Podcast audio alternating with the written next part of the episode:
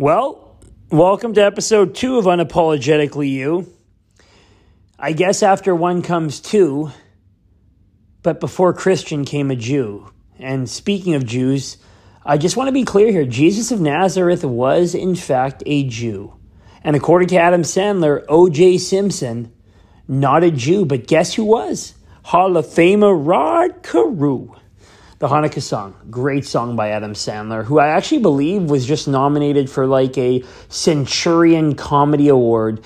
Um, I saw that on CNN the other day. And don't worry, I don't actually watch CNN, but it came on in my hotel TV room. And it just made me think, man, Adam Sandler, oh, what a career. And it gave me the idea for today's episode, which was just honoring the process on this journey of life, right?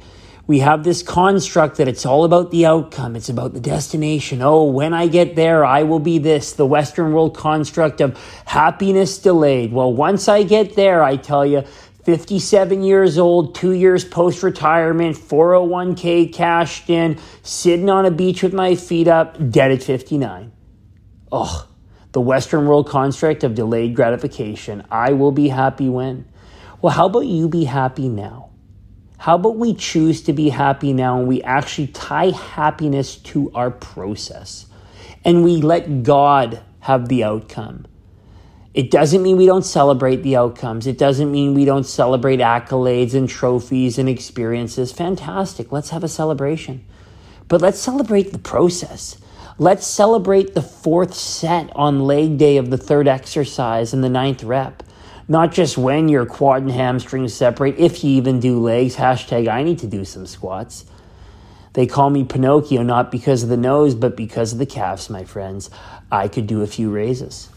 With all that being said, though, all of the glory in life, all of the nectar of life, all of the lemon juice to me is really in the process. And when you fall in love with the process and it's aligned with something that you do, ugh, that is where the sweetness of it all exists. But we lose sight of that.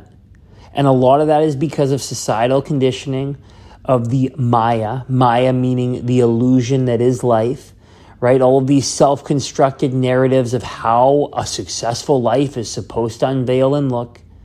But my friends, let me tell you this life is whatever you want it to be. The opportunity in life truly is to experience life to overcome certain limiting beliefs and contextual ideas that you have to grow and to prosper and to enjoy. To enjoy life, to live life in I N joy. These aren't emotions that we just get to one day. And I'm talking about people in my life that you know are in their 60s and 70s now and i'm still not seeing them in states of joy all the time. Even as work slows down it's like what narrative were we sold on? We need to learn as a society to tie happiness to our process. So let's talk about process. What does process actually look like? Well to me process is really defined as the habits routines and rituals that you take part in on a daily basis to get towards a desired goal or outcome. But the ability is to find happiness, joy, prosperity, and peace within these processes, within the habits, within the rituals, within the routines. That's where the happiness exists. That's where the growth actually exists because the only moment you really have is the present moment. So, just by virtue of the thought fallacy of, well, I'm going to be happy in the future when I get to this point, this point that I've made up in my mind, the only place the future exists is in your own mind. Now, you might say, well, Jon, no, well, the future is going to happen, it's going to come everybody on planet Earth, if you interviewed all 8 billion people, every one of us have a different construct and concept of the future. But the reality is, is that there's only going to be one future. Like, were people predicting COVID? Were they predicting that future? Were we predicting this future? What future? What, what future is it that you speak of? The future to me is just a construct, and, and it actually brings more energetic drain and anxiety into our life because when the future that we've desired or constructed doesn't come or doesn't arrive exactly as we thought it should, we suffer because we have resistance to the very present moment reality that is unfolding before us. But if we just focus on the process and the experience of the process, what does this feel like? Like, what does it feel like to be in this process right now? Not, oh man, what is this process going to get me? Like, when are the results going to come? It's like the Amazon Prime of process to outcome. Well, I did my process. Where's my outcome? I want my outcome now, God damn it. It's like the movie Waiting with Justin Long and Ryan Reynolds. Hilarious movie. If you've ever worked in the restaurant industry and you haven't seen it, my girl Anna Faris is in it also. There's an opening scene in the movie. The guy comes in with his wife. It's their anniversary. She'll have a Coke, he says. And he has a bad waiting experience. Justin Long is his server. And the guy's so offended, he says, You know what? I want a hot fudge sundae.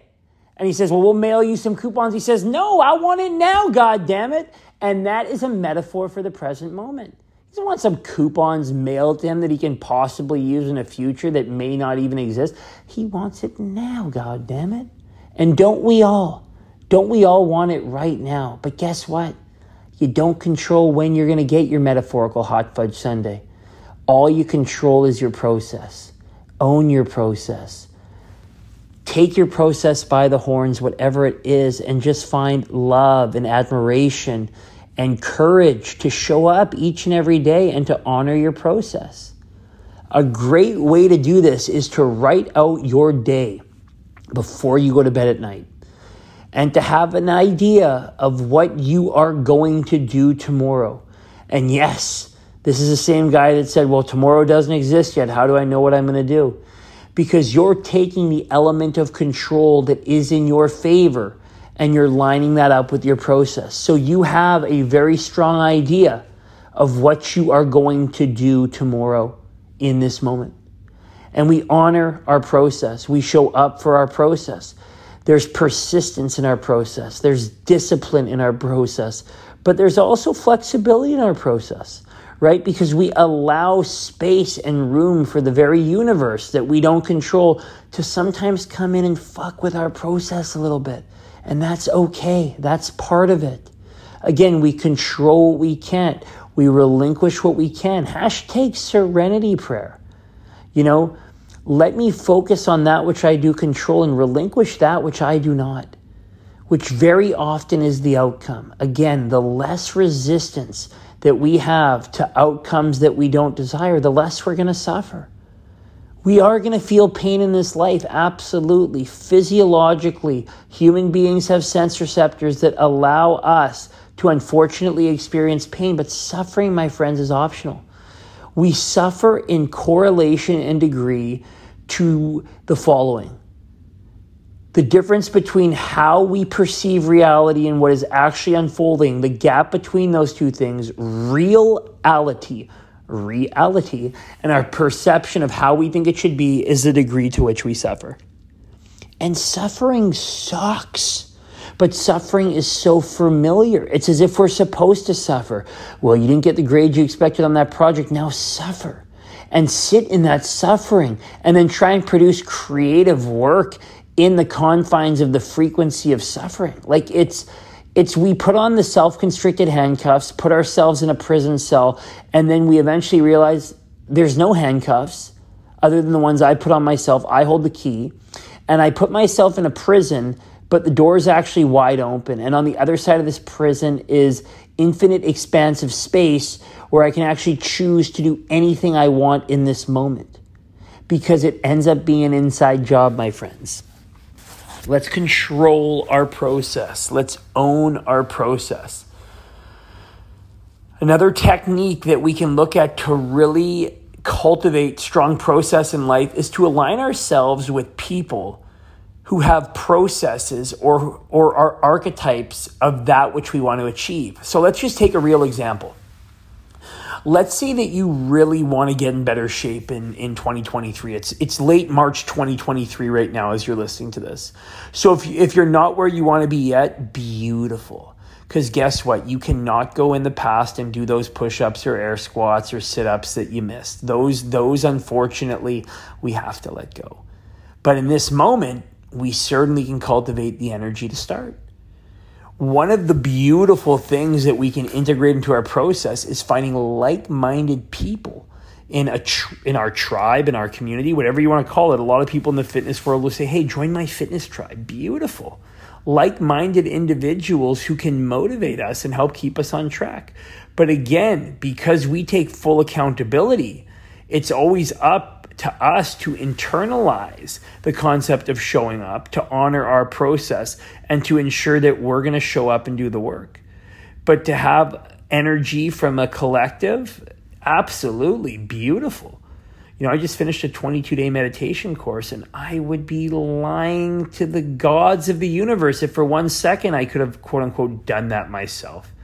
Absolutely not. The energy of those around me, the inspiration of seeing other people in a process for 22 days absolutely motivated and encouraged me because now what you now what you see is that we were taught as children to actually mock like behavior. It's like if you go to a library and you pull out a guitar and start screaming, you're just not going to fit in. So, eh, why do you go to a library? To study, to read, to be quiet. So, again, why do you go to a gym or a, a workout class? Well, because people are doing that. It will motivate you, hopefully, to do the same. Community is so powerful when it comes to process. This can be for group meditations, fitness classes, uh, eating healthy, having intellectual conversations. Like, find people that are into similar things that you are and team up with them and create communities and, and leverage that because leverage through community will be huge for you. And then we release that outcome.